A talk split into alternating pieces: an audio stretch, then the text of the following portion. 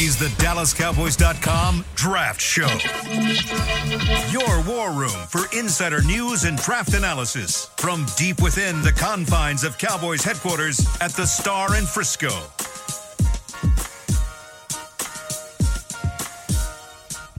Today is Tuesday, January 30th, and we are 86 days away from the NFL draft in Detroit, Michigan. Welcome into the draft show presented by Miller Lite, live from the SWBC studio here at the Star in Frisco. It is All Star Game Week inside these buildings, inside these walls, and then out in Mobile, Alabama as well. We've got the Shrine Bowl in town and the Senior Bowl underway. Practices starting this morning from uh, Alabama. We have Nick Harris out there. We'll talk to him in a moment. But inside the studio, we've got Bobby Belt, Zach Wolchuk, Brian Broaddus, Aisha Morrison. I'm Kyle Youmans. This is an exciting time of year. Brian, I mean, you look at the prospects. You get to look at the film. You Yeah. get to look at all of this information that just is flooding in at this point. Yeah, and what we do is we've all studied the tape, and now you get to see the body types, and now you get to see the movements and stuff live. And that's the one thing that really helps you when you're evaluating these players. That's where these scouts go on the road all year long. What are they doing? They're going to practices, they're watching the tape in the morning, they're catching the practice in the afternoon, they're getting body types, they're getting shapes, they're getting movements, they're getting all these things. So it's been a really, this is one of the best times to kind of fill in. Uh, you're not going to see all the guys, but you're going to get an idea of some of the top ones in the country, and I think that'll help. And then you get to the combine, and you'll see even more movement skills, and that will kind of like, okay, I watched a tape the other day. Penn State was playing Michigan. Oh, I saw him do this. Yep, he could do that. I remember. Oh, the short shuttle. He's quick doing that. Yep, that makes so everything kind of comes together for you when you get to this point. It's a lot of fun, Aisha. You've been out at this Shrine Bowl this past week, getting your mm-hmm. eyes on Heck yeah. players. Got the rosters in front of you and alone. everything. Y'all don't blame me. Y'all How, know I'm old how has it been out there, though? Um, no, it's been cool. Uh, I I enjoyed the Shrine Bowl just because I think um, you find some players there that you know maybe haven't gotten a whole bunch of looks and maybe haven't gotten the most attention. But when you look at a guy like even like Wanye Thomas, who was in the Shrine Bowl, and we talk about we think he's one of the more up and coming players on this roster. It's it's a dope opportunity for some of these guys to get um, looks, and, and it's it's the best on the best. You know what I'm saying? And that, and that's when you find out who's really the best, right? yeah Those are one v ones, man. That, that's what it's all about. And I think it's fun. We talked uh, last week with Dane about Stiggers. You know the the Canadian football, and And he ev- stood out, The, the breakdown. It's been exactly what you saw. Yes. Right. He's going to go ahead and put his sideline go go square sideline to the body here, and then he's made some plays on the ball. I mean, one v ones against some of these. And Frank Gore Jr. is another guy, right? You look at some of these dudes played smaller competition. How are they when they get to match up against a dude that's coming from LSU or Alabama? That type of stuff. Because I think, uh, oh, we might have bumped it, You're but we're good. good. We're good. Yeah, I you're back. bumped her back. But Frank Gore Jr. is a guy that I was watching last night. Kind of caught my eye because we were going through the Shrine Bowl stuff. He's dominating against the Appalachian states. I mean, we got we we saw a lot of Conference USA football being North Texas Mean Green, but I felt like he was in school for like 12 years. he was. And two years ago, I went back watched him in It's a 2022 family tradition. against Miami. And isn't it weird? That one's going to make you feel a little bit old. Oh, yeah. But he's a guy that I- think dominated when he was supposed to, Mm-hmm. right at Southern Michigan, some of these lower level competition. But when you get to see him in these type of environments, these practices, but also going back and watching him against Miami, this dude can just play. I mean, he's got some special elements to his game. Is a little bit smaller, but then when you get to see him in person, I mean, all these things plus the personalities of these guys, I also th- think is super important. I mean, we talk about that a lot with quarterbacks, but what kind of makes these guys tick, right? How much do they love the game? We've been taking notes. Man, I'm watching this dude play. It seems like he loves the game of football. You're able to tell in person when you actually get to see these dudes. Yeah, I wanted to comment on Stiggers real quick. I I literally wrote down he don't know no better, so he does it. Hmm. Yeah. Because He's super raw. He exactly, and so you see him, and there's times where it looks like he got turned, but his hips are so he can flip him so quick, he can Yeah. recover. He just has a nose for the ball. Um, but I had the opportunity to meet him Yeah. um, in interviews on the first day, um, and he just exudes confidence, y'all.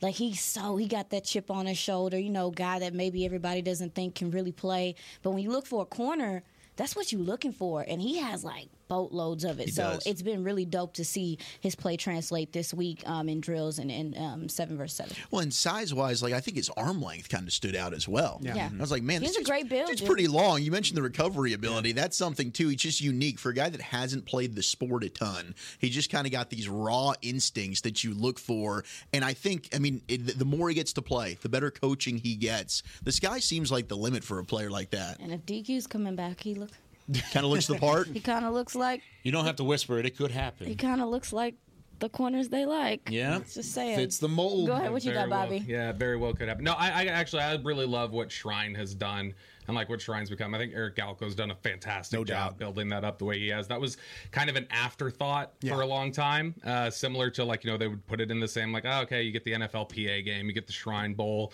Those aren't going to be nearly as significant as the Senior Bowl, but I mean they've got some real talent here this Yes. week. I mean you know they've got Edge Cooper here from Texas A&M. Mm-hmm. John Brooks is a big one. I, I think there's just a, they've done a really good job of kind of stacking things up, and Dallas gets such a huge advantage. I feel like just being able to have that here at home, take advantage of that.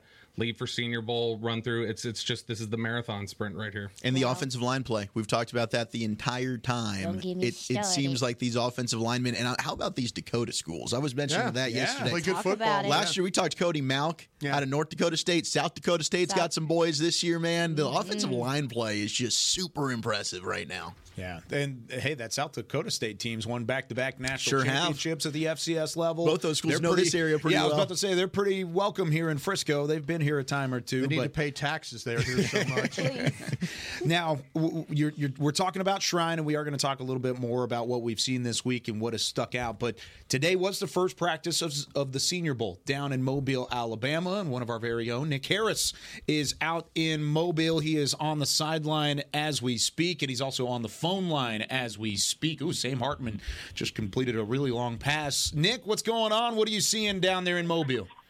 Yeah, what's going on, fellas? Yeah, just saw that Sam Hartman pass down to Roman Wilson, a uh, Michigan wide receiver down the middle. Yeah, it's looking pretty good out here. I, we've only been about through about an hour of uh, team drills, so really just kind of getting a feel of how these guys move around, the instincts that they kind of have, uh, getting a good feel as they start to get comfortable being in the Senior Bowl environment. But uh, so far, you can definitely tell which uh, which are the standouts and which are the guys that we are really looking forward to this week. You can see which ones are popping and which ones are taking a minute to kind of get adjusted. But uh, so far, it's been so good. Now, you've talked about Jackson Powers Johnson, the center from Oregon, on this show a couple of times. I know earlier in the day you were talking about how much he's already stood out. What's going on with, with Jackson Powers Johnson, and how is he impressing you so far? Yeah, he's looked really good, guys. I mean, that strong anchor that you know we've been able to see on film, and, and we've been able to see from him in his time at Oregon, both at center, right guard, left guard. He's showing all of that so far today in the one-on-one settings. He was taking a lot of reps at center, but also took a few at right guard, and he didn't lose one rep. It looked really good. I mean, he gets those back feet down in the turf, and he drives forward. It's been really tough to get around him so far. So, uh, as I see it right now, probably the most consistent offensive lineman through that first little one-on-one session. Uh, each offensive lineman probably got about four or five reps, but yeah, so far he's looking really good. He's taken to coaching, and you know, he just turned 21 a couple of weeks ago. I mean, this is a guy that could be a franchise changer at center. I think for any franchise that gets him, I, I, I'm starting to think it's going to be tough for him to slip to 24 if we're talking Cowboys. Hey Nick, I, I I know there needs to be two of you to split and watch the practice to, to, to cover it the way. But where have you found like the most scouts? Was there huge crowds around the one-on-one with the linemen? Where where where do you think all the NFL guys are focusing their attention right now? Yeah, most definitely the linemen. We've talked about this tackle class quite a bit, but also there's some really good interior guys here in Mobile uh, this week. So being able to kind of pair both of those things, that's where you're going to find most of the 32 teams being able to kind of hover around. But uh, also saw them uh, quite a bit with the linebackers group here in this first practice. Here on this team, you got Cedric Gray from North Carolina, Peyton Wilson from North Carolina State, uh, Marist Liufau from uh, uh, Notre Dame. We've talked about all three of those guys on the show. Uh, scouts have definitely been hang- hanging around those guys as well. What about the quarterbacks? I think that we talked last week with Dan. You got Bo Nix, you got Michael Penix Jr., but we're watching Sam Hartman now. We were just talking before the show started.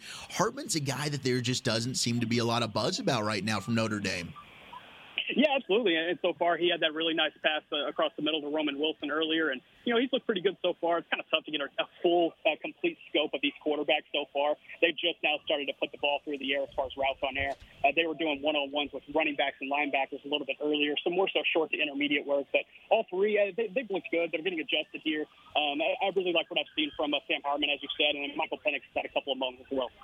Nick, the safety position hasn't really gotten any love for real in the last couple seasons. I feel like. Um, are there any safeties down there that you are interested in looking at and kind of keeping your eye on?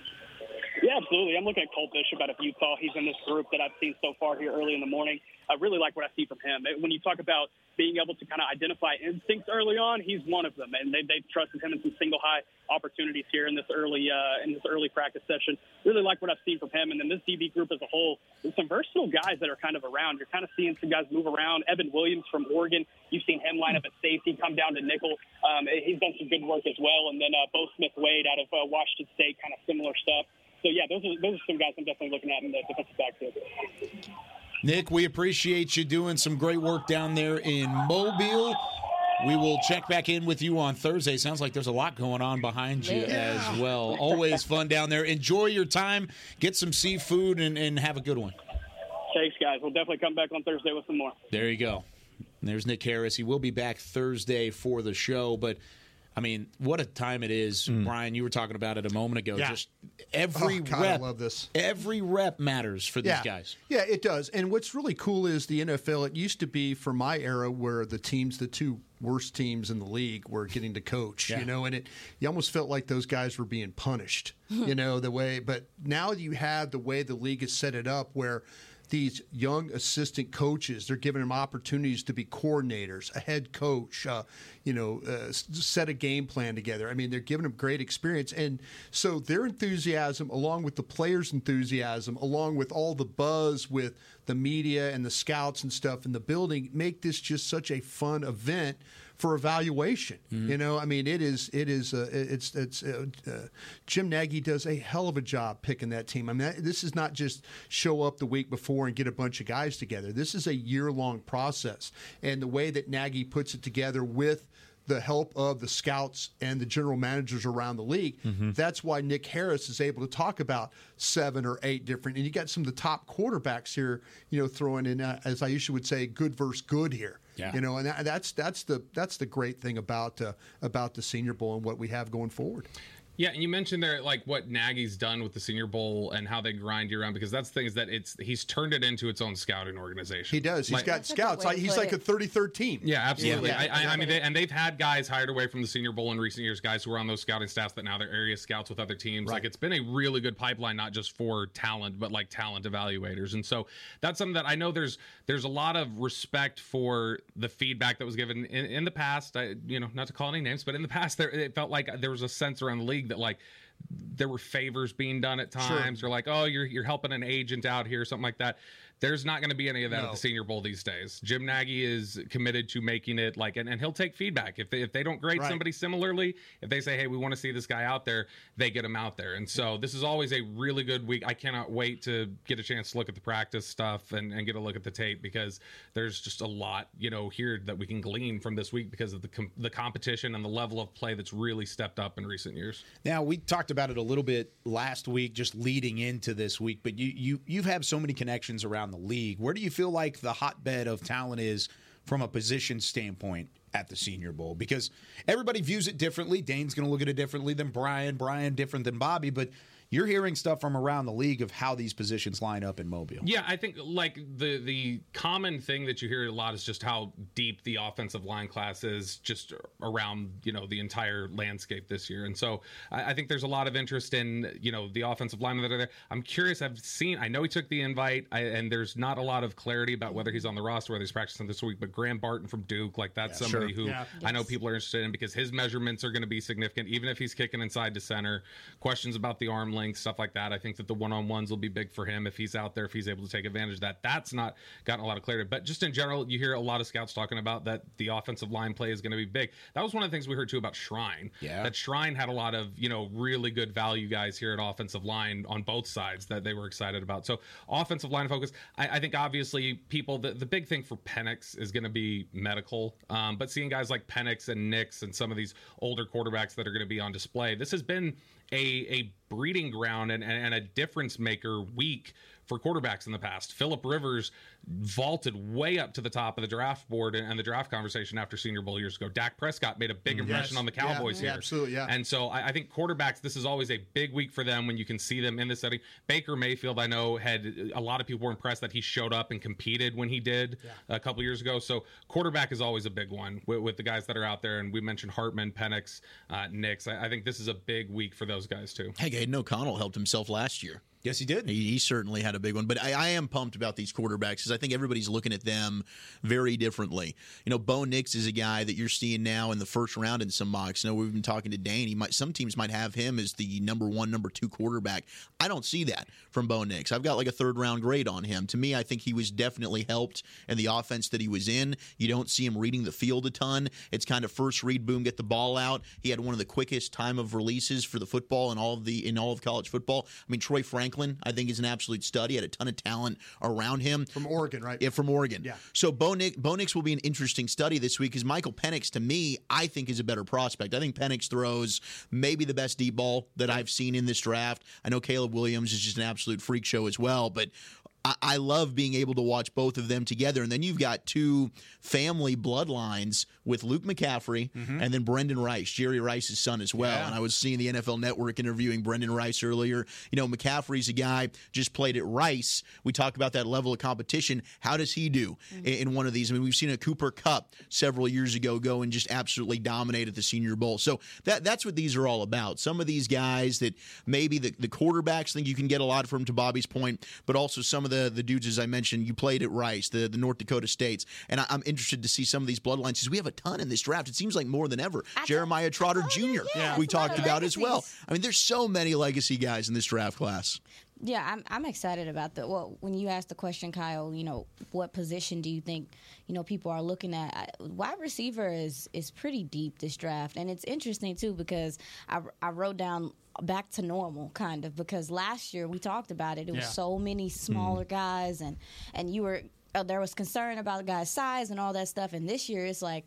5'10, 5'11, 6'1. It's like it's it's only like a couple guys who are 5'10, 5'11. Most of these guys are over six foot, um, big catch radiuses and things like that. So I, I do think this is this wide receiver class could be important to um, some teams deciding to maybe try to get over the hump and, and get a second or third guy to be able to make a difference on their teams this year. Yeah. One of my favorite things about working here is whenever you're having normal conversations just in the building, at lunch, stuff like this pops up. And one of the conversations we had uh, among it was Nick Harris and a couple of others in the group, and we were talking about it yesterday. What happens if a 2020 situation happens where you need these other positions. You need a run stuffer. You need offensive linemen. You need a, a defensive end or, or two or linebackers. There are positions of need for the Cowboys, but you're looking up and you're at 24, and then all of a sudden, you've got a guy that's fallen in your lap. You've got a an, a, a Dunze, a, a Coleman, uh, Troy Franklin from Oregon. I mean, you've got these guys falling in your lap. Do you entertain the option at wide receiver because you have CeeDee Lamb?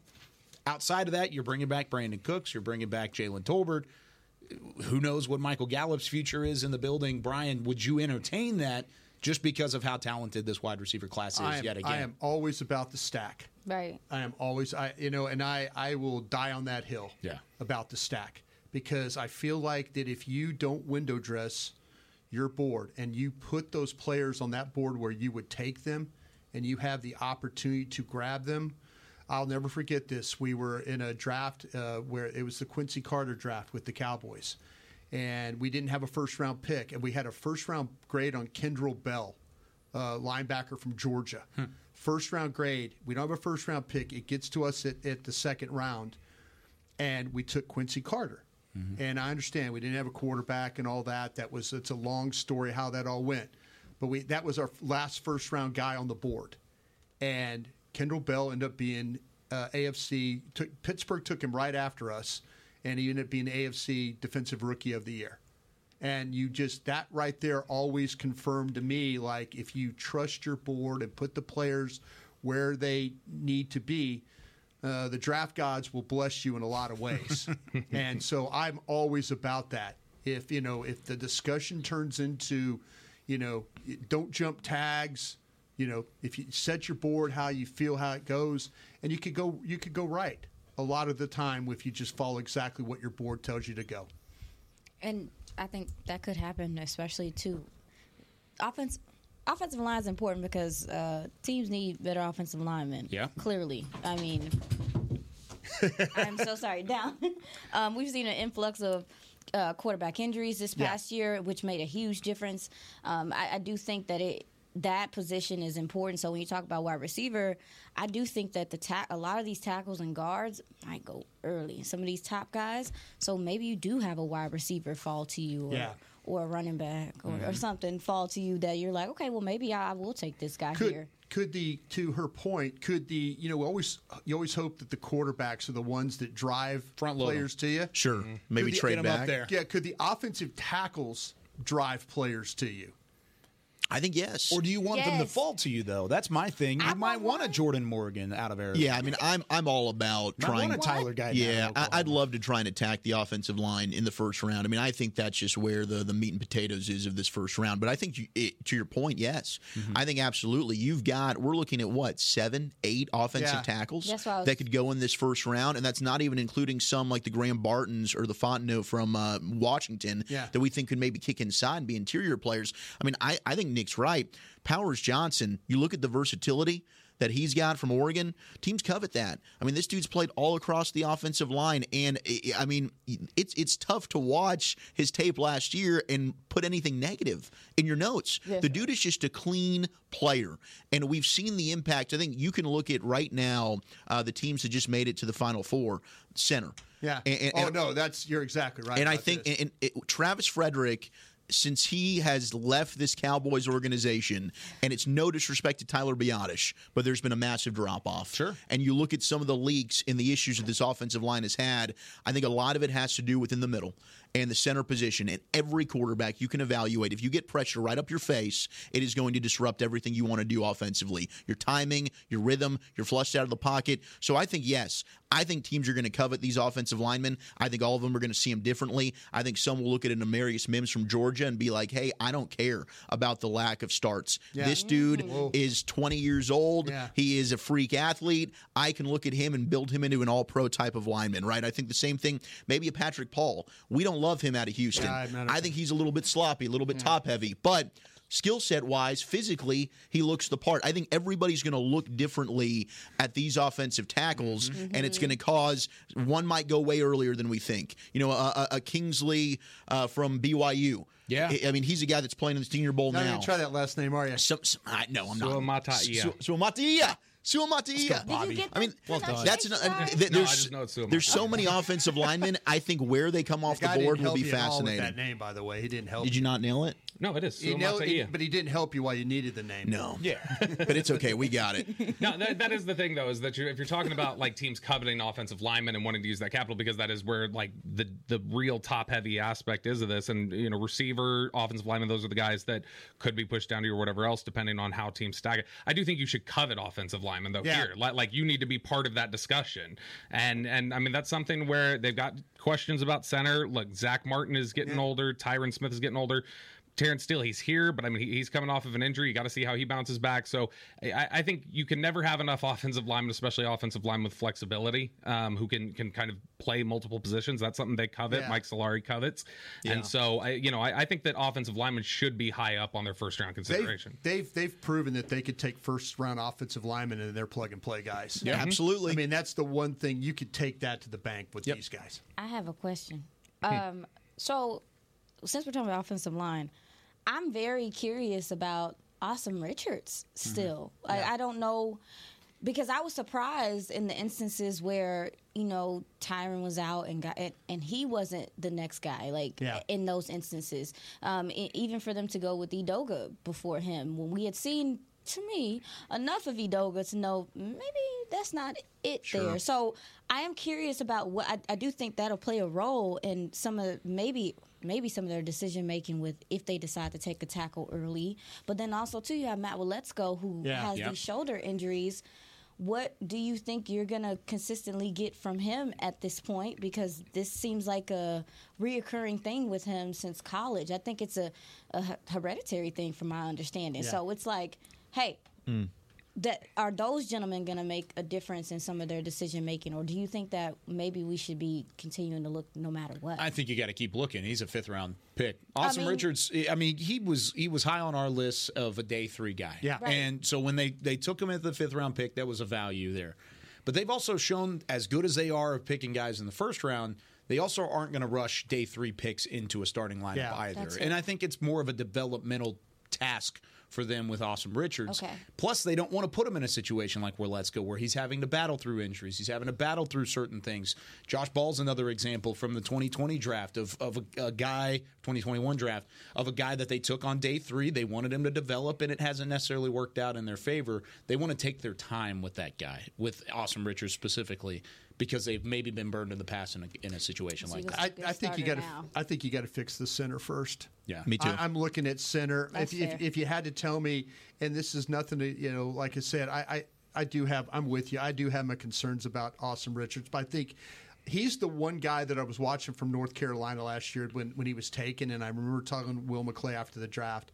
I said, "You got value there. Yeah. You picked a guy because sometimes you take these kids, and they might be. No offense to directional state school, whatever, but you know, you, you get you kind of looking for trade. This kid played at North Carolina, played at a very high level, played against really good competition, played well against good competition. Yeah. I think there's I think the traits are there for him to develop. Okay. But at center, I mean, if you want to talk about TJ Bass, I haven't seen TJ Bass play center.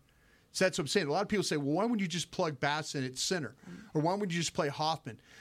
Yeah, I like what you're saying, but also I'm looking at the draft right now and I see four guys I like better than that option. Right. Mm-hmm. You know, that I that I know I've seen these guys play center at a very high level. I think if you if you address the center spot here and you fix it, you're going to fix a lot of your offensive line problems Preach. I agree, I agree in my, with you in 100%. my, in my and, and and that's going to sound like a slam to uh, uh, to uh, Biadasz. Biadasz, and I mean that in no disrespect, but you, there are times where he is good, and there's times where he is a liability, and and that is and and I and I think they know that, I think they know that, and and this it's just like you can't pass the opportunity, in my opinion, of how many good centers there are in this draft, Right. and not address that you know. But maybe they will have a player in their stack that's mm-hmm. higher than a center, mm-hmm. and they will work it that way. And if that's the case, I admire them for doing that because they've done it before. and maybe it is one of those offensive tackles. I would still take one of those tackles, and, Yeah. and I'm not concerned because look, Asim Richards, if he ends up being a swing tackle for you, that's an important position. I mean, we've seen That's a that great value with the in the Dallas Cowboys too. To find a Absolutely, swing tackle in the fifth. they've struggled. I mean, they, they, you, you- you mentioned Edoga. If he's a guy that can fill that spot, I'm totally okay with that. Good for him. Okay, Aisha, I'm going to let you take an offensive tackle or a linebacker, and they're both grades are the same hmm. on your board, and they're maybe maybe their tags are touching in your stack, either an offensive tackle or a linebacker on your on your on your board. I'm probably going to take a tackle. I mean, especially too with linebacker. We haven't. I I don't know if we've talked about it a lot, but I think the DT position didn't help you at linebacker either. No. this that's year. a good point. No, they did not. Point. I mean, I ain't gonna. You you kind of miss Carlos Watkins. No, Yeah, I think, I think no. you definitely did. I thought you kind of missed Carlos Watkins. I thought even getting, I mean, even Bohanna leaving. I Yeah. felt like he did some decent things over there where he was this year. I mean, so to me, I. I I feel like personally, you can get a DT, and that could help out some of your linebacker stuff, Okay. even if you decide to get a guy. But your tackle stuff, baby, you got to take care of that now because it Yep. caused problems Yeah. this year. But I do agree with you that center is important, and I also think it's important too. To your point, Zach, is that Zach Martin is getting older. Yeah. Yeah, And it's That's- not yeah. a knock to him, but hey, he needs somebody steady on the other side of him because he's not only dealing with Terence Steele coming back from injury, trying to, you know, get his things together. When Absolutely. your center's getting his tail kicked sometimes. and your guards having to help Yeah, out a yeah, lot. yeah. Because his awareness is there. He's aware. He Yeah, knows. yeah, yeah. You want him to be able to play sound and be confident in his position and not be worried about the guy next to him consistently. So I'm I'm also looking at that as well. But I would say tackle. You guys feel the same way, real? Yeah. Quick? I, I do. I'm I, I mean, way. I, I know you mentioned you said if they were rated the same. I don't have a linebacker that's a first that's- round caliber not player. yet. But, but that's what I'm saying. If if they were if they were if you If had- they were close. I'm they- taking the value. I'm of still tackle. taking the offensive line. Yeah. I, I think that's always an area that you need to replenish. And we've seen when this team has their best opportunity, it's because they're strong at the line of scrimmage. Watch my watch my my podcast partner take a linebacker. But, I'll wait, be wait, different. wait. I'm going to take the linebacker. If they're graded the same, I'm taking the linebacker because, yeah, you, you point out like you look at conference championship weekend, it's great center play across the board, but also the, uh, the biggest difference if you look at it, there's great linebacker play on all four That's of those. true. That's true. And and you talk about the Queen. you've got these issues last year pretty consistently it felt like of guys just like stepping in the wrong gap or reading and reacting too slowly or reading it wrong or whatever else and so i I think that to me if you can get me you know if you're telling me it's powers johnson and edge cooper or something like that in the second round like i would take cooper at that point hmm. So, I, to your point about that, though, should we be asking? Oh, I don't want to piss nobody off. Should we be asking? That's asking? what the show's are they done for being, 11 years. I'm just saying. So, should we be asking, what are y'all being coached? And I'm only asking that because it's been this is it's a consecutive thing. It's not just. It's not just one player having these issues. I'm asking, No, is no, that no, something it- that maybe we should be wondering about? Because this is a new linebacker It- coach. This is a new gentleman in the room. Is that does that matter? They also don't have a ton of bodies there either. I mean, I, the Yeah. depth matters, but I also too do think if we're consistently seeing players take the wrong reads, be in the wrong, it could be them just doing their own thing, but also too, we need to ask like, what are you guys being taught? Because this is why are you jumping into the C gap when your assignment is A gap? Yeah, I, th- I think that I I would not. I, I think there's a lot you can put on coaching. I think at the end of the day, players I'm have to make. No, no, I know. I think at the end of the day, players have to make plays, and I think that when you talk about reading and reacting, like like we've seen consistently, it's not just in Dallas. That is a league wide problem. Like people talk about league wide how there's just a lack of quality offensive line play. Like it's just a, a talent starved position. Yeah. Nobody has enough good offensive linemen. There's routinely how many times do we watch? It feels like half the linebackers coming out, even the ones at the top, are like, "Wow, he does this real well, this real well." Uh, sometimes he's a guesser though, and he just Yeah. kind of runs in. The, it's just it's a very mentally taxing position, and I think they're two highest IQ linebackers they were without this year. The, the guys that they Yeah. expected to carry them a little bit, Vander Esch and even Overshown. Yep. Clark guesses at times, and, and- Clark can be a good player. It's just Clark guesses sometimes. That was something that they had happen with Devin Harper when he Mm-hmm. was here. Like it's just it's it's an issue I think league wide the ability to read, react, identify all of those things. And Dallas has been hit by it just like anybody else has. So I, I coaching obviously comes into play at some point in that, but to me I think a lot of that is just players get what they put in like like they're going to get out of it the, the work that they put into this Why is Payton Wilson at North Carolina State so banged up? I love him. I, love mean, this I, guy, am with you and too. I, and I'm like, Yeah, and he's just so banged up. Nick And told I- me he was looking good out there though in senior. Of week. course. of He's course, just a football player. He he looks is. incredible. And he's looks had good. double digit surgeries. Yeah, you know. I mean, you're just like you just shake your head, and but you do. You put on the tape, and all that guy does is make plays. He's making every single Yeah, play. every single play. But you know th- that's the dangers now that you're dealing with. Yeah. the medicals. the risk versus reward. Yeah. sorry. You you nailed it though. I think Bobby mentioned the IQ. You're, you're lacking your general at the linebacker position. Okay. You brought up Patrick Queen. Patrick Queen was not the same player until Roquan Smith that's got exactly to right, Baltimore. yeah. Patrick Queen was a guy that wasn't living up to a first round draft potential. They were wondering should we even pick up a fifth year option there. Roquan Smith comes. He starts wearing the green dot. He's calling the defense. All of a sudden, Patrick Queen can play free now. Yeah. I think you get a guy that can do that. Damone Clark's a different player too. It's That's an fair. LSU. It's an LSU thing. Maybe we're not, it we're. Not, we're not the smartest But guys. I mean, you, you, you- Please. that's why I'm looking at I'm looking at you know Tommy Eichenberg from Ohio oh, State. jeez, yes. that's a field general. Yeah. Mm-hmm. he's getting everybody lined up. Yeah. He can read. He can diagnose. Now, athletically, going sideline to sideline, he doesn't have you know fluid hips mm. necessarily. He might have some things that kind of hold him back. That's why he'll slide, but. Mentally, he's there. Cedric Gray from North Carolina, I love it. Jeremiah Trotter Jr. from Clemson. These are guys that know exactly what they're looking at. They're film junkies. You can tell the football IQ. And there's an element to that that I think Dallas could help from, but there are a couple other ways that they could look at their players too. When we come back, one of our Twitter on the 20 questions has to do with what type of draft theme could we see from that team across the hallway when we come back in a matter of moments. You're watching the Draft Show presented by Miller Lite. I'm Dak Prescott, quarterback of the Dallas Cowboys. And they snap it to Prescott, who looks right. It's not there. He escapes left. He'll run for a first down. Just like football, when it comes to crypto, it's important to have a team you can trust. With blockchain.com, I know I'm in good hands. Since 2011, they've been trusted by millions around the world to buy, sell, and trade cryptocurrency. Prescott's going to run this himself. Run it up the middle, and he scores. Whether you're new to crypto or an active trader, they've got you covered. What are you waiting for? Get started at blockchain.com. I'm Darren Woodson, former Dallas Cowboy player and Super Bowl champion. When I played in the NFL at a high level, I relied on my vision to see the field. As I started getting older, I noticed my vision wasn't as good, and I was getting frustrated from wearing my glasses all day. I went to Laser Care Eye Center, and Dr. G talked about all the options. Thanks to technology and Laser Care Eye Center, I can see near, far, and between.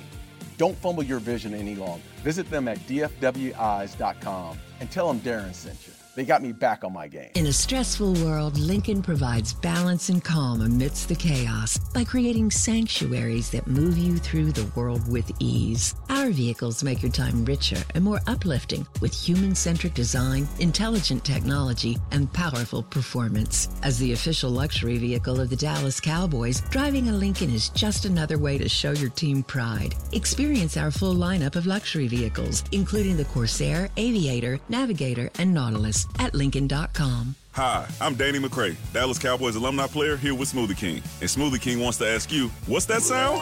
That's the sound of us magically transforming our smoothie bowls into two new decadent flavors. Dig into a cool acai or pitaya bowl, handcrafted with crunchy, purely Elizabeth granola, fresh strawberries, and finished with a velvety chocolate hazelnut drizzle. Perfect for breakfast, lunch, or anytime you want to munch.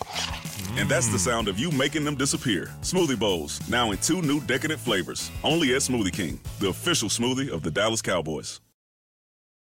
When you need mealtime inspiration, it's worth shopping Kroger, where you'll find over 30,000 mouthwatering choices that excite your inner foodie. And no matter what tasty choice you make, you'll enjoy our everyday low prices, plus extra ways to save, like digital coupons worth over $600 each week. You can also save up to $1 off per gallon at the pump with fuel points. More savings and more inspiring flavors make shopping Kroger worth it every time. Kroger, fresh for everyone. Fuel restrictions apply.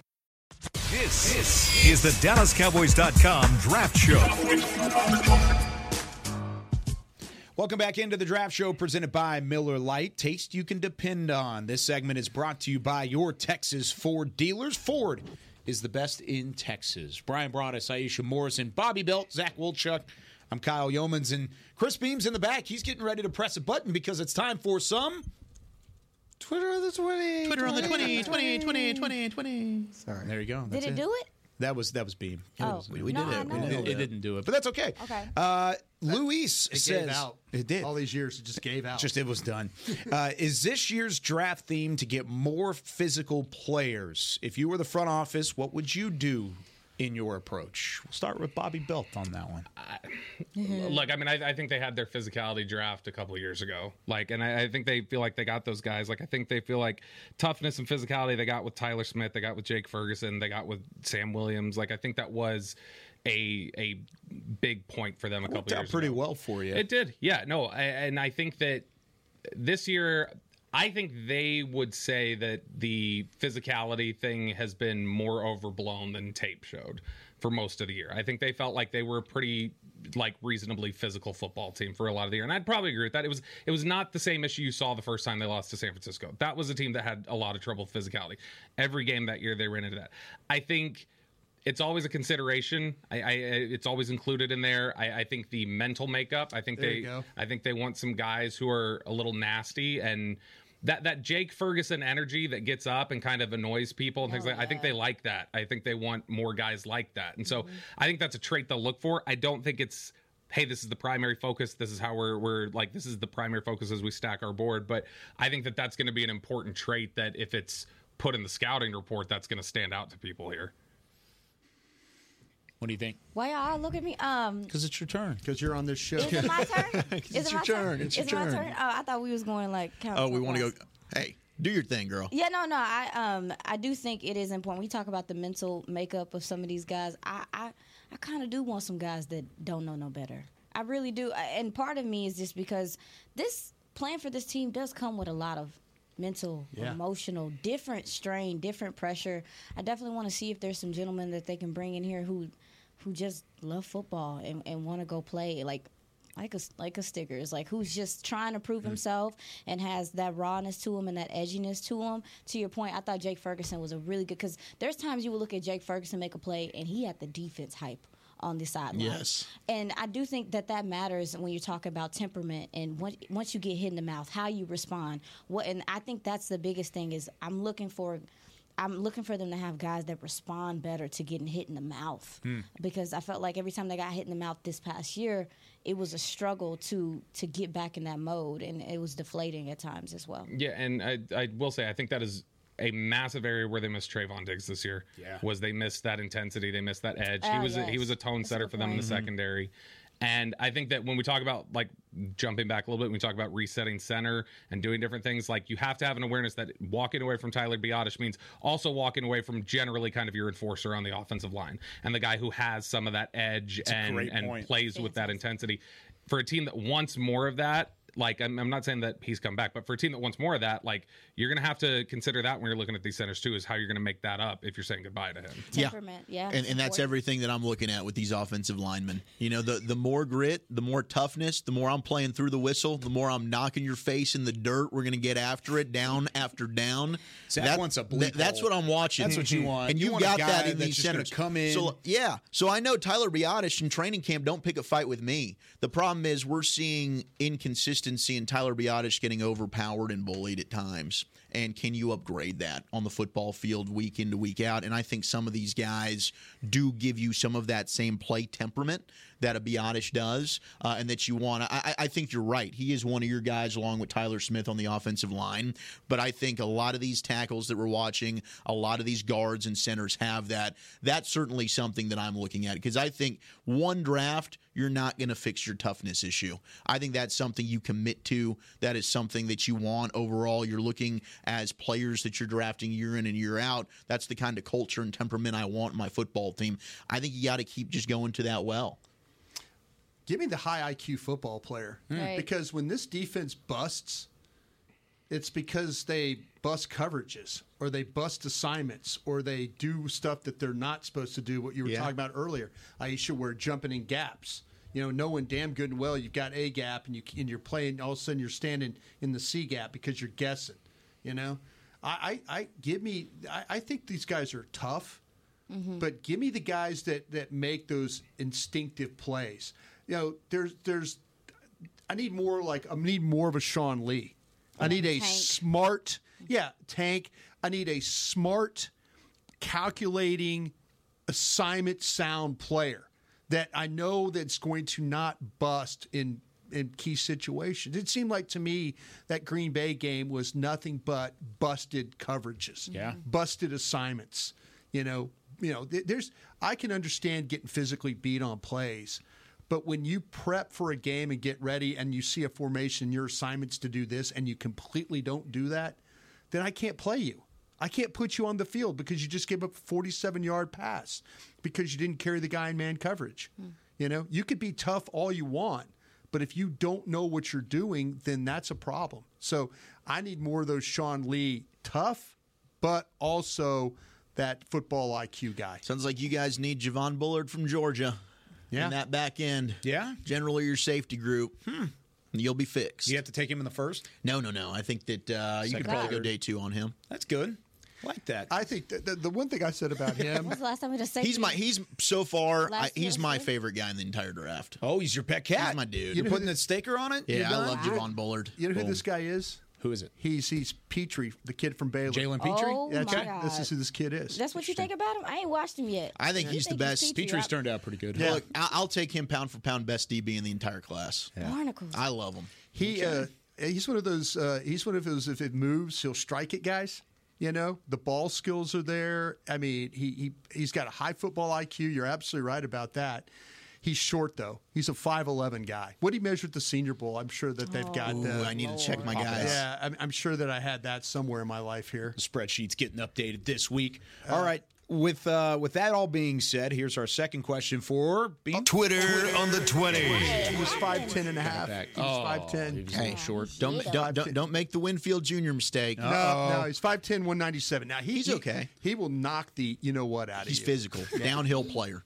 Uh, Lu- or Colin asked, given the position strengths in the draft, offensive line, wide receiver, as a couple examples, which positions do you think Dallas should be more aggressive at at upgrading through free agency as opposed to relying on the draft? It's a draft class? show, sir. DT. Well, it's I'm- mostly no, to I'm open just- up I'm just- position wise. I'm just kidding. Yeah. I'm totally kidding. I think it is a good question though because with free agency coming before the draft, you're going to know some of the holes that are remaining in your roster. How much they really going to jump into that? Defensive tackle, please. Yeah, I mean, how much are they going to, Bobby? How much are they going to jump into that? Uh, so I mean, I think that's uh, they they every year will create contingencies. Sure. Like, like every year they create contingencies across so that they can go best player available. I think if you're talking about actually having to look, I mean, you got to free up cap space to begin with because right now you're projected to be 20 million plus over the the cap. I, I think the thing for them. I would wonder if they would look at it and say, like, obviously they have they're going to have interest in some linebackers. They've been thin there, but I would wonder if they would look at it and say, because they want guys who are going to read and react correctly, they want IQ guys. If they would look and say, linebackers more of something where I'd like to have seen it on tape at the NFL level. Like I would, mm-hmm. I would like to see that this guy's got experience, knows what he's doing. Let's go get this. Let me go get a veteran here to do this. So I wonder if some of those areas where they feel like they're particularly maybe IQ deficient or and, and I don't want it to sound like dumb or anything, but just like they're, they're they're not as high up on football IQ and the ability to read and react on some of those spots. I wonder if that's where they would look more to replenish with veterans and create a base. That way, they're not having to guess with rookies. Because, like you said, when you talked about Asim Richards and how they kept going back to Edoga, like coaches are always going to go back to the veterans. Yes. Coaches sense. are Yes. always going to Always bank on gonna the go back, veterans. yeah. And so, if they've got somewhere where they feel like the the football IQ, the mental processing stuff like that is deficient. I think that's where you're more likely to see them dabble in free agency. So linebacker, safety, maybe Could you some say, of those areas. Could you say center there too? Because you're talking about Tyler Biadasz and knowing his intensity mm. level and knowing what think- they've I- seen. I think they. I think if you ask some people around here, I think they would say that they think Brock Hoffman could start at center in the NFL. Yeah. I, I don't know that they'd say like played this is the- well. I don't know if they'd say Brock's got Hoffman- an edge to him too. Yeah, There's he your did. edge. I don't Him know and that TJ they would- Bath, both, they both do. I don't know that they would say like this is our long term solution, but if that's a con- like they would, I think they'd feel comfortable with that as a contingency. Is like, hey, if we get wiped out, we can roll with this. I mean, they were. I think if Zach Martin had held out, like Brock Hoffman was starting at guard to begin the year last year, and so they, I, I think they really do believe in him, and he's somebody who could be part of their contingency plan at center. I get that. I if we're talking about free agency, I would definitely be looking at what veteran defensive tackle you could get in free agency. And I only say that because love me some Hankins to infinity, infinity. However, when he's gotten injured, it's mattered for Yeah. this team, and it's it's unfortunately it's happened at like key times. So when he's come back, like I felt like he looked almost the same, but it's made a difference. But you also didn't get much from your rotation No. and we're talking about linebacker, baby. They getting climbed on consistently Mm. for a reason. And so to me, you know, obviously we're on Mazi watch and all that stuff. I I think also too, you need proven talent there to move forward and kind of uh, stabilize the middle of your defense because a lot of this jumping out of gaps and compensating, a lot of that to me was because of the middle of that defense not being shored up. So that's where I would be looking if I were, you know, important like that to be looking for uh um, how to go forward and improve this team and outside of the draft. Those are two spots, linebacker and defensive tackle, that have some good names. Can I interest anybody in a veteran running back for Yes. three million dollars? Sounds good. Ooh, Yeah, I want to hear. I'm in. Because I, I think mil? we, we've talked a little Check. bit about this draft class at running back, And there's it's not- there's certainly some guys that we like, and, and mm-hmm. that'll probably But go maybe pair third, but draft with a pair. I think the so. veteran? I, I don't mm-hmm. know that there's a running back like we looked at last year with the Bijan Robinson Oh, and Jahmyr no- Gibbs. It's where not you're like, rich. I can hand my No. backfield over Yeah. to this guy and be Yeah. good to go. Even Jahmyr Gibbs was a 12th overall pick, Sure. and they still paired him with with Montgomery, and it worked Yeah. out in I Detroit. you know, like Jaylen Wright from Tennessee, I'm a big fan of. I mean, there's Ray Davis from Kentucky is right now in the Senior Bowl. I think there's definitely options. I mean, if you wanted to go with the Jonathan Brooks, Trey Benson from Florida State, but I think all these guys could benefit from a, a veteran You with them. Shrine Bowl veteran people here. Oh, yeah. What are Louisville uh, running back look like? Isaac uh, Garrido. Garrid- I saw think it's him. Garrido. Garrido. He's Garrido's a great he's a name little for a back. undersized, right? Am I tripping? I had him at 6'1", 225. He's that big. He Yeah, didn't look big. that big on the field. he looks well, maybe that's that's the measurements I was working on. I, I'll tell you what, man. He's a transfer from Wisconsin. Mm-hmm. Gotta hate when I can't pronounce these kids' names the right way. Is it Gur? Gur did I say it right? I'm looking it up Gurandingo? currently. But I got it. Ghirardelli? Let me see. That's- hmm. Please. Yeah. Please. But, but man, there's nothing. I mean, you watch him play against USC, and you watch him play against Miami, Boston College, Kentucky. This guy is a kind of a versatile player. Yes. and he could you could throw it to him. He can run it. You have to get bodies to him. I mean, he is a zone runner when it comes to press the hole and then go. And I was really, really interested. I know, Bobby, we were talking about some names last night of people that might be, but this guy is a finisher. He's a, he's he's a he was a uh, from Louisville. He number twenty three. And uh, he's going to get north and south quick. I love his toughness. I love his ability to catch the football, and I love the traits about him for that because he's the downhill guy. So that he might fit into that that third, fourth round type of a back for somebody. But uh, I, I didn't know if he if he did anything for you guys. No, he stood out to me. Um, he stood out to me as a receiver. Yeah. that's that's that's where I noticed him. It's Right. like, oh, okay, this dude can run some routes. Yeah. And I, I liked his uh, his hands were soft. He was Yeah. definitely very explosive when he has the ball in his hands. To your point, he can get in the open field and, and make plays and make people take bad angles.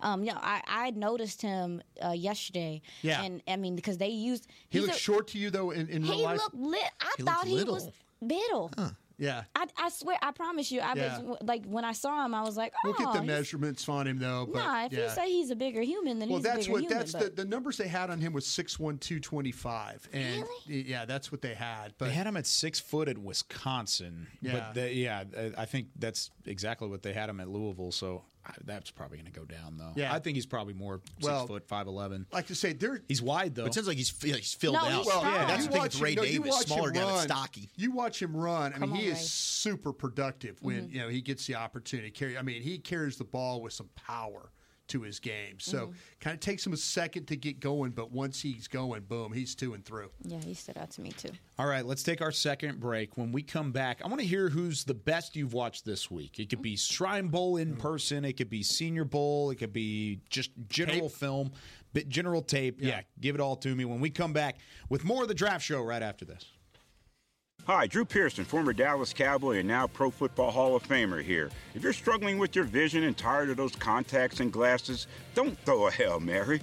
Go where I went. Laser Care Eye Center, the official LASIK partner of the Dallas Cowboys. Drew, thank you so much for trusting us with your vision correction procedure. At Laser Care Eye Center, we offer six different vision correction procedures to help patients see. Check them out at dfweyes.com. Tell them Drew sent you. Hood hood. In a stressful world, Lincoln provides balance and calm amidst the chaos by creating sanctuaries that move you through the world with ease. Our vehicles make your time richer and more uplifting with human centric design, intelligent technology, and powerful performance. As the official luxury vehicle of the Dallas Cowboys, driving a Lincoln is just another way to show your team pride. Experience our full lineup of luxury vehicles, including the Corsair, Aviator, Navigator, and Nautilus at Lincoln.com. I'm Dak Prescott, quarterback of the Dallas Cowboys. And they snap it to Prescott, who looks right. It's not there. He escapes left. He'll run for a first down. Just like football, when it comes to crypto, it's important to have a team you can trust. With blockchain.com, I know I'm in good hands. Since 2011, they've been trusted by millions around the world to buy, sell, and trade cryptocurrency. Prescott's going to run this himself. Run it up the middle, and he scores. Whether you're new to crypto or an active trader, they've got you covered. What are you waiting for? Get started at blockchain.com. Hi, I'm Danny McCray, Dallas Cowboys alumni player here with Smoothie King. And Smoothie King wants to ask you, what's that sound? That's the sound of us magically transforming our smoothie bowls into two new decadent flavors. Dig into a cool acai or pitaya bowl, handcrafted with crunchy, purely Elizabeth granola, fresh strawberries, and finished with a velvety chocolate hazelnut drizzle. Perfect for breakfast, lunch, or anytime you want to munch. And that's the sound of you making them disappear. Smoothie Bowls, now in two new decadent flavors. Only at Smoothie King, the official smoothie of the Dallas Cowboys. This, this is the DallasCowboys.com Draft Show.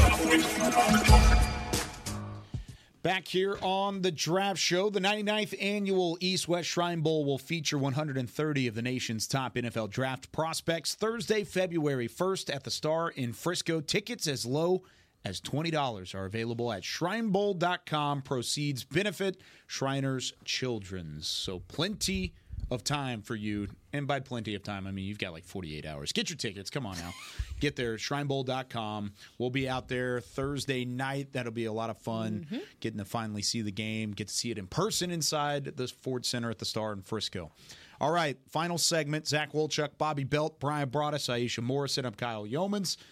Who's the best you've watched this week? And Aisha, you've been out in the in the Ford Center watching Shrine Bowl practice. We're going to start with you. Mm. Who you I, seen? I think one of the best players, consistent players I've seen this week is Mason McCormick, guard out of South Dakota State. Um, he's 6'5". Lord, he's 3'10", 315. I don't know who lying. Somebody lying. And um, I was just so interested in how versatile he was because, you know, in these practices, they move guys from um, right guard, left guard, center. They want to see if you can, hey, yo, dude, he he played all these spots and looks sturdy. Um, he also too he can fly to the second level. He climbs really well. He has great foot quickness for his size, and he also too he, he times his anchor really well to me. Is when he you know he dropped that ass. He drops that When ass. he drops that ass, y'all. He he definitely puts a lot of stress on these um, on these defensive ends, but also too when he clamps on you, you're pretty Hmm. done. Mm. The balance is there for him, and the hand placement is consistently really strong with him. I, I mean, he's wrestling. He was wrestling. If you look at some of the some of the film from the one on ones, um, just aware as well. I, I thought he had a really good week, and I, I think people are going to be looking at him, especially since we talked about offensive line versatility matters. But hey. He's versatile and he's shown he can do it. He can do it. And he also played multiple positions in college as well. So he Love stood that. out to me a lot this week. I like uh, Christian Mahogany, the guard from Boston College. Dude, yes. he's offensive line kick This dude, can, I'm on an O line kick, man. You know me. I, I like my big uglies in the trenches, man. But this guy has played both sides, left and right guard. So you know he you, you can go ahead and switch him if you need to. But he fires off the ball in the run game. He plays with aggression. And when you watch him pull, this guy is violent off the edge. uh, and you watched him against Florida State, and he ended up getting some, some reps 1v1 against Verse, especially where he gets pulled. And Jared Verse was like, uh uh please no. I don't want anything to do with you, sir. And I love Jared Verse. I think he might be my number two edge in this class, but he's got long arms, not the quickest lateral movement, but he, he's a guy that can get to the second level, nasty in the run game, uses arm extension well to keep defenders off of him in pass pro. He's another guy, not a good base to him. Uh, but but I love the way he once he gets latched onto, he's got a firm anchor. He's very very difficult to get off. Can win in a fa- in a phone booth, finish his blocks, love his play temperament. I think that's a kid that's made himself some money here over the weekend at the East West Ooh. Shrine Bowl. What you got, Brian? I'm going to go for a player that I just uh, uh, scouted this week, and I, I I'm trying to decide. The Broaddus boys are split. My son thinks this guy is Calvin Ridley. I think this guy's Jordan Addison. It's Xavier Worthy, the, the wide receiver from the University of Okay, Texas. Okay, let's go. And Bennett says he's Calvin Ridley. He says he's a plus uh, route runner with breakout speed. I, I like what my son's saying there. But he plays outstanding in all areas. He's a big time receiver. He's a big time punt returner. He'll wow you with his ability to play in space. Mm-hmm. He can easily make the first man miss, no problem. He's a natural playmaker at best when you get him the ball. He's he made one of the prettiest receptions I've ever seen in the Alabama game over Arnold, the corner there that we really really like. Yeah. Just goes right over. I mean, he tracked the ball. This guy could beat you in numerous ways. He runs slants. He hits you with the deep ball. He's a fluid athlete. He's got elite explosiveness and speed. So if you're looking at wide receivers, and you think you might see the, a Jordan Addison who was a USC last year, and the Minnesota Vikings took, this is a very similar player to that type of guy uh, with uh, with uh, Xavier Worthy from the University of Texas. You know, it's interesting. You bring up University of Texas. I've got a receiver from the University of Texas as well. San Antonio, UTSA. We Instead. Come I've got Josh Cephus from UTSA. Uh, big, lanky wide receiver. He's been out here at the scene, or at the Shrine Bowl. They have him listed at where did it just go? I just had it six foot three, one hundred and eighty five pounds. So he's got some length to him. I liked his his route running. One of the things that I didn't like on film whenever he was playing against Conference USA and an American opponents as they made the jump this year, he was limited in the route tree. He didn't have a whole lot going on in terms of the route tree. Turns it around. He comes out here. He's running curls. He's running seams. Yes. Great, got it. But then he's got some out route to him. He's got some slants to him. He's been able to run those digs well. Uh, there was one rep yesterday where he ran really kind of an out and up and just got around his his guy. Built a ton of separation. Quarterback just completely missed him. Just a terrible Mm. throw. And so I like what he's done. It's been kind of limited in terms of the quarterback play in the Shrine Bowl specifically.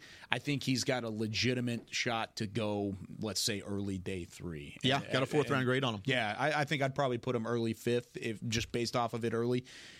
Running, where I'm going to see what he runs in the 40, and probably thinking maybe late four fives. Not the sp- speediest guy, but he builds separation off of separation, route running, and I think that's something that I really Works like. back to the football really well. Yeah. Yes. Certainly a yak guy, yard after catch. He can make plays in space. The one thing about him, and for his size, I was a little surprised. He needs to get a little cleaner off press coverage at the line of scrimmage. Mm-hmm. He doesn't. He wins at the line of scrimmage, but not with physicality. It's a little, it takes a little bit. He doesn't waste steps. Well, he'll what I like engage. about he'll engage a little too much with the hand fighting, you know, which is fine. It's like he wants to get physical. He doesn't shy, but it's like, no, dude, I need you to get up the field and get in your route here. I need you to quit playing pitter patter with the corner here because the corner is fine with Mm-hmm. that. I'll go ahead and, and disrupt the timing here. He needs to just get up the field and go. But I love Joshua Cephus. The one thing about him, he did run into some DWI issues Yes. in college. I'm sure people are going to want to check uh, some character concerns there. and you'll have conversations. That's what I mean. Honestly, if Yeah. Dallas, let's just say Dallas is looking at him, they're having him here. You can have them at the 100%, combine, and that might just be a maturity you'll- thing. You'll bring them down. You'll you'll make Oh, the yeah. trip down I thirty five. You'll have plenty of conversation. We've all made some dumb decisions. So yeah, eh, I think there's there's. Uh, You want to talk about him? I don't. Oh my God. What's the dumbest thing you've ever done? Let's not talk about it. no. You have anybody, Bobby? Yeah, so I've already like I mean, I've been running through offensive line this week, and so I finally got around to seeing the guy we talked about earlier today, Suamataia, and my Mm. gosh, like that to me, that guy's going to be a star to me. I think he's going to be a dominant player at the next level. To be honest, he's got he looks like he's built in a lab.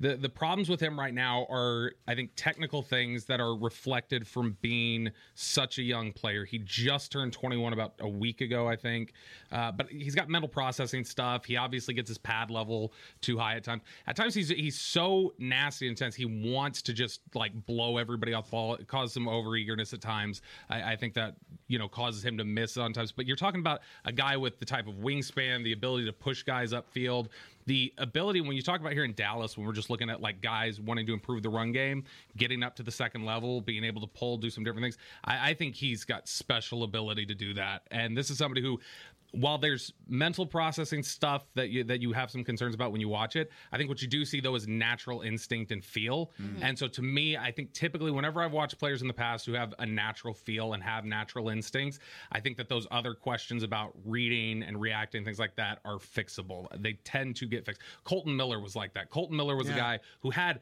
feel and instinct, but technique wise was a mess. Yeah. And some of his processing was Boy. a mess, but it projected out because he had natural instinct. Man, I think you got this. again? Say the name. Suamataia. Suamati BYU. Mm, okay. He's uh, I think, man, I watched him against Texas and Texas Tech. He was much better against Tech than he was against Texas.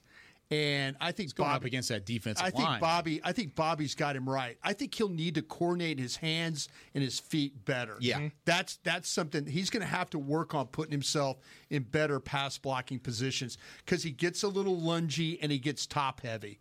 But he can be tough to deal with. He needs to because of trust his size. strength more, don't you think? Yeah, he's Like, a he's massive strong. guy. Yeah. I mean, he is a massive guy. I don't get the lunging out of position with him. It's tough, but I mean, he didn't allow a sack and 361 pass block snaps two years ago. Yeah. Mm. I mean, the dude's steady. Yeah. There's a lot to love about this offensive line class. I love it whenever we're bringing. I mean, you're thinking he's a star. Is he a first round grade? Yeah, no, he's in your- first round grade for Well, I think Yeah. he nailed the awareness. Like you can tell stunts and blitz pickups. He knows exactly where he needs to be. But there's there's growth too with a lot of these offensive linemen because they have the size, they have the ability, but then there's little knocks here and there, but they're all teachable knocks. Yeah. That's what I think this offensive line class stands out for me, at least out of the ones in the, the, the past couple of years. Mm. All right, we will be back on Thursday. What was that? Something happened. Nothing. I'll, I'll Okay. bring up the center later. You bring it Perfect. up. Bring it up later. It's a nice tease. Mm-hmm. Okay. Yeah. Maybe Thursday. Got a couple days to deliver on that. Yeah. we'll be back Thursday. More Shrine Bowl practices, more Senior Bowl practices, more film to break down coming up at 11 Central Time. Bobby, it was great getting you back on the show today. Good to see you. Yeah. Thanks, Bobby. We'll have Nick Harris out there as well from Senior Bowl practice in Mobile, Alabama. For Chris Beam in the back, Bobby Belt, Zach Wolchuk, Brian Broaddus, Aisha Morris, and I'm Kyle Youmans saying so long from the draft show. We'll see you on Thursday. This has been a production of DallasCowboys.com and the Dallas Cowboys Football Club. How about this, Cowboys?